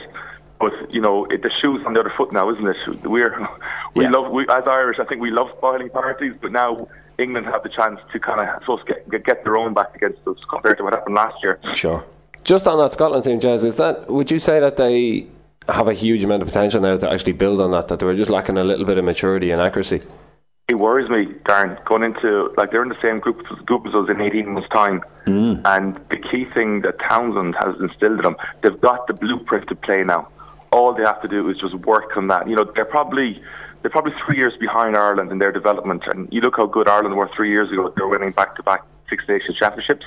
I think Scotland now the players have confidence and uh, all they have to do now is execute. The hardest part of coaching any team, particularly international level, is you got to instill some confidence and you have to have a blueprint. They're doing that now. They're, I think Scotland, Ireland, um, again, the first 20 minutes, they're two best um, uh, teams at the breakdown. They're so accurate, so efficient, and so disciplined that if you get quick ball, um, you, they got the backs to exploit it. Unfortunately, Ireland have been doing. Uh, sorry, fortunately for Ireland, they've been doing this for three or four years. So Ireland had four chances yesterday. Guess what happened? They got four tries. Yeah. Scotland had around six or seven and only took one of them, perhaps maybe two of them. And that's probably the difference, Darren, at the moment. You contrast that to England, who I just thought were, were, were very poor against Scotland, and they actually backed that weakness and that poor performance up yesterday.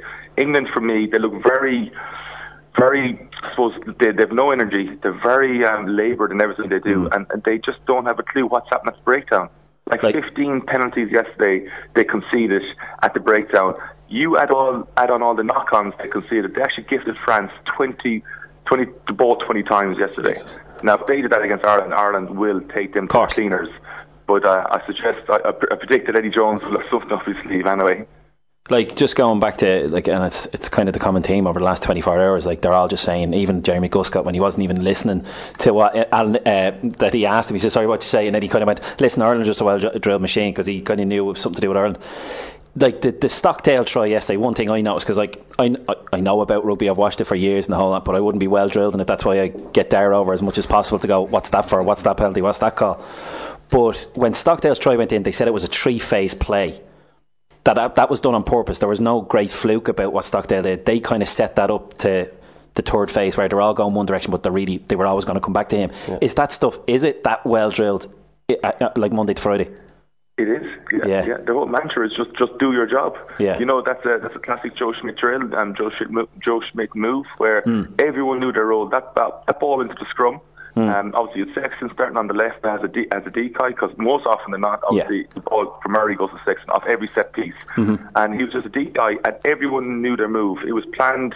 It was executed at least 20 times in Carton House Yeah. uh, and the Aviva, and you get one moment to do it yesterday. Like the clock was in the red, I believe, wasn't it? It was just Yeah. before half time. Uh, they called it three phase play, and you could see you could see Ringrose and Dan Leavy just pulling back as soon as the ball. You know, they knew that like. In 20 seconds time, they were going to get the ball, and they executed. Now they could have Ringrose. I felt for me could have could have scored, and on the whole, I thought like he was he was out, he was my man of the match. I just think he is. Yeah, I agree. You're out and out 13. I think he, he has to start in Twickenham, and hopefully he will because he has your he has your X factor. If you can, if the guy can stay injury free, he has he's a great career ahead of him. Like to come back yesterday after only playing what six games all year, Yeah. Yeah. and to just come into an intense international, he just looked, you know, to the manner born. He was, I thought he was outstanding. Je- Jez, from your own career, would you prefer playing with a coach that was very much structured? You know, obviously you've Joe Schmidt on one side. You probably have Eddie O'Sullivan would have been even more sort of five, six phases ahead for your, your power plays. And then you look at someone like Stuart Lancaster at Leinster, who are who spends a huge amount of the training week getting the lads to play broken play games and what to do, you know, in open play or in you know phase play. Which one would you prefer to kind of be with? You put me on the spot now, Darren. the best one. How about that? I, the one who ever picked me. That's not. A, um, no, I, like I think I suppose my position was mainly out half, and you were kind of the voice of the coach. You know, you had to kind of. You, you I suppose you're one of the lieutenants on the pitch, and you can see that. You know, and it's just no coincidence that when Joe Schmidt arrived to Leinster, that's when Sexton played his best rugby of his career, hmm. and now he's becoming, you know, obviously the best player, one of the best players in the world. I, I like, I, I do like the the structure because as as, as an out half and as a scrum half, you you have to run the show on the pitch. But if if everyone knows their job during the training week, it just relaxes you a bit more. And obviously, the more relaxed you are, the more confidence you have. Yes, rugby is a structured game, but more and more we see it every day now, guys. You know, teams are going through the phases.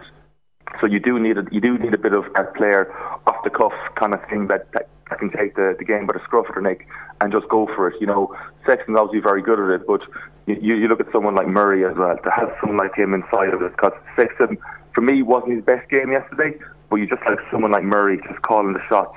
You know, particularly with the forwards, it's just you know it's a great place to be. Who would have like? I think I think Gregor Townsend is, is getting like that. Yeah. I think he's a he's a bit of a job on his hands with managing Finn Russell. For, for for me, he's a fantastic player, fellas. But he went quiet yesterday, didn't he? Yeah, he uh, just when his team needed him most. So I think um, you know you, you can't complain with, with Joe Schmidt now. He's what three three championships in five years. Yeah, you know, absolutely. so uh, that's that's pretty that's a pretty good return. Looking forward to England now. Where do you see their kind of strengths? Because obviously they have um, Owen Farrell. Is he looks like a when I say a frustrated player? He's that guy who never gives up, and he's looking at players around him that look like they've kind of dropped the head a little bit, and you can see him trying to manufacture things. Um, can you see him sort of pulling that back line back together to the, the level they were at earlier in the year?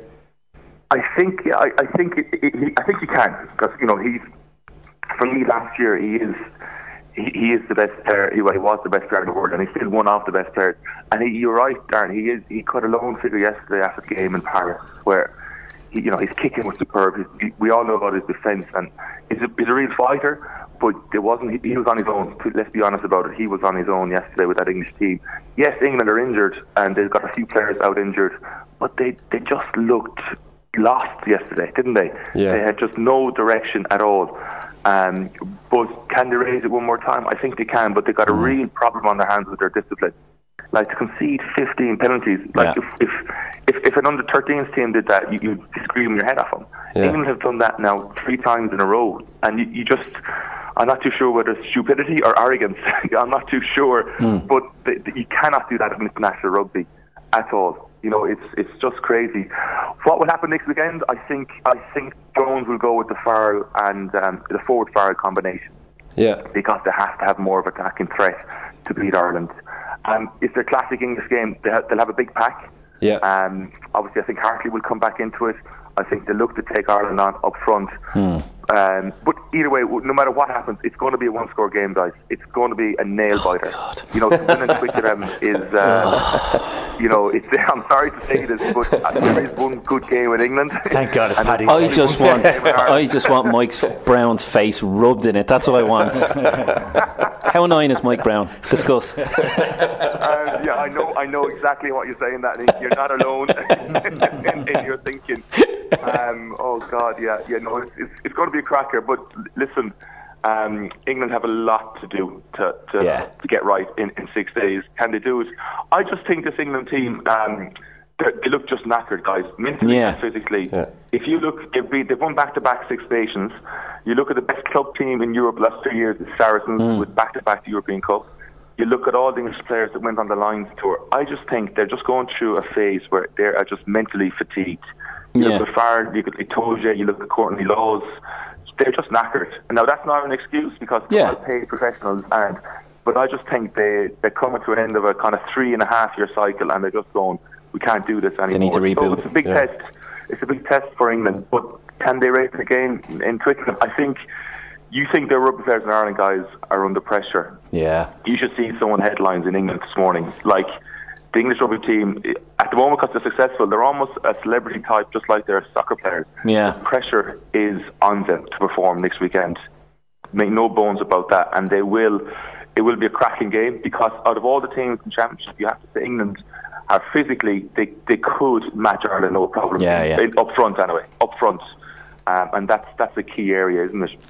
Just in saying that, Jeremy, if if Ireland put ten points on the board early on, could could England crumble though with all that pressure then? I think it becomes easier. Yes, it does. It becomes it becomes a much easier game because I think England don't have much in attack. I, I think Wales' attack is much better. I think Scotland's attack is, even better again, and they, they, they threatened Ireland.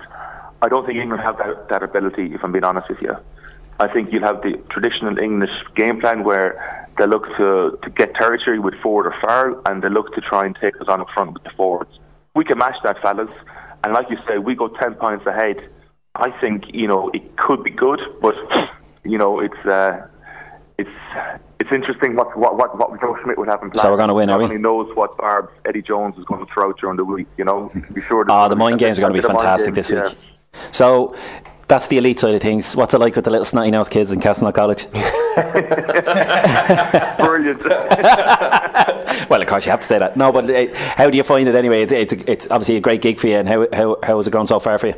I love it. Yeah, no, it's, it's fantastic. I think the players are. what it's really um, took me by surprise is just the, the level of commitment, not only from the, the players but the coaches and everything that they have. You know, Including Darren. Thanks, Jess. That? Including Darren. Ah, yeah, he has his moments. I know the kids are great, and uh, you know the turnout every, every week and every day from the players and the coaches is is really good, and it's good. There's a good atmosphere there, which is the main thing. Um, obviously, we'd like to win more more trophies, but fingers crossed. Now we've uh, big game on Thursday in the semi final against in the Junior Cup semi final against Blackrock. You know, so that's going to be a great day out for the college, and uh, let's see let's see what uh, what happens then. And Jess, your old school Munchin's doing well down in Munster. Yeah, indeed. Yeah, yeah, yeah. Um, they did a great win last week in the in the Junior Cup to beat uh, Christians in Cork. So a cracking game, but uh, it's great to see that you know because I think with Munchins they, I suppose we we have produced um, loads of obviously Munster players and quite a lot of international players, but a bit like Castleknock. We haven't really Munchins haven't really backed it up with silverware, but this is this is just fantastic. You know, to win the Junior Cup uh, for the first time in 20 years was hopefully it will kickstart something. You know that this team can go on and win a Senior Cup and it will give a big bit of inspiration to the, the younger years coming through that they can take on the Cork teams, or even you look at you know Bandon coming through now, Glenstal. You know, so it's uh, it's not just the usual traditional strongholds. It's, it's just so competitive now down in Munster.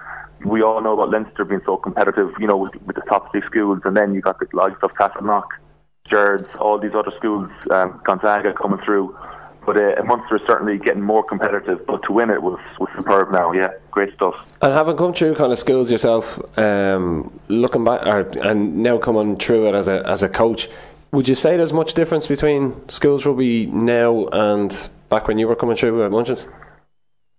I actually had this conversation last night with a few of my a few of my friends from Munchins. We're, we're just after match after match, and I was just talking about the Junior Cup win and like I suppose the setup. I suppose when I suppose when I was playing in school, you just had a coach, one coach. that would be your doctor, your physio, your bagman, your backs coach, and the line-out coach all in one, and the bus driver probably. Nowadays, it, it's um, you know like schools that have nutritionists, they have uh, a strength and conditioning coach, line-out coach, forwards coach, backs coach. You know, it is more professional, but I think that's everywhere though, Darren. I think Yeah. that's in all schools. Yeah. I think they have taken it more seriously. And, you know, they've got a lot of the, the kids nowadays, listen, they have loads of support in terms of, you know, fitness, diet, everything. Um, that, that would be the big difference. But as we always say, are they really happy though? And we always used to stop off. I remember playing down in Cork in on my first cu- Junior Cup game. I used we won the game, which was brilliant. But my favourite part of that journey, come back and it was we stopped at Supermacs in Charleville on the way back. All good fast food chains are available. He's still sponsored by them. that was my favourite part of the day out. So I don't, basically, think that hap- I don't think that happens now. It does it too often. listen, Jeremy, thanks a million for coming on, and it's been a pleasure listening to you. And no doubt we might get uh, Darren to reel in again, hopefully in celebration, or maybe in the start of the, ne- the, the autumns, or whenever we, we get back again. But uh, so you're going to tip us to win t- next week? Just, Just, Oof. just. all right. It, it needs a bit of drama. Well, I It's, suppose. it's no fun if you go out. Because in fairness, just unfortunately. uh, just very quickly, Jeremy, the, like for these guys, it, it- they wouldn't see it as a failure, obviously in the long term. But not not winning next week would be gutting for them, wouldn't it? It'd tarnish would the be- championship. It would be a bit uh, let down, and Yeah. I, I'm, I'm, I'm slightly worried in the sense that the emotion of um, of winning yesterday, the high of winning yesterday, the players will have all that.